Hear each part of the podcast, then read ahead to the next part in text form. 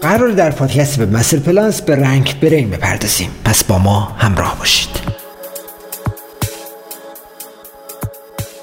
رنک برین قسمتی از متدهای گوگلی که تصمیم میگیره چه صفحاتی رتبه دریافت کنن و چه صفحاتی رتبه دریافت نکنن. بسیاری از منابع آنلاین رنک برین رو مهمترین فاکتور رتبه‌دهی در گوگل میدونن.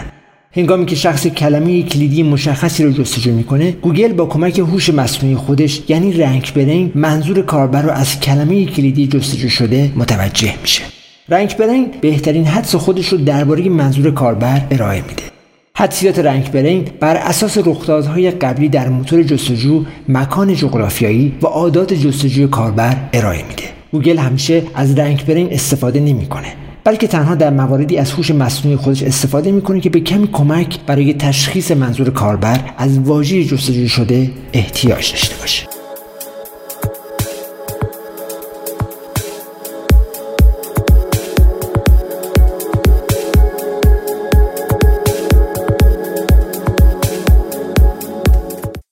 پادکست وبمستر پلاس، دریچه‌ای به سمت دنیای وب. با پادکست وبمستر پلاس همراه ما باشید. mrwebmaster.ir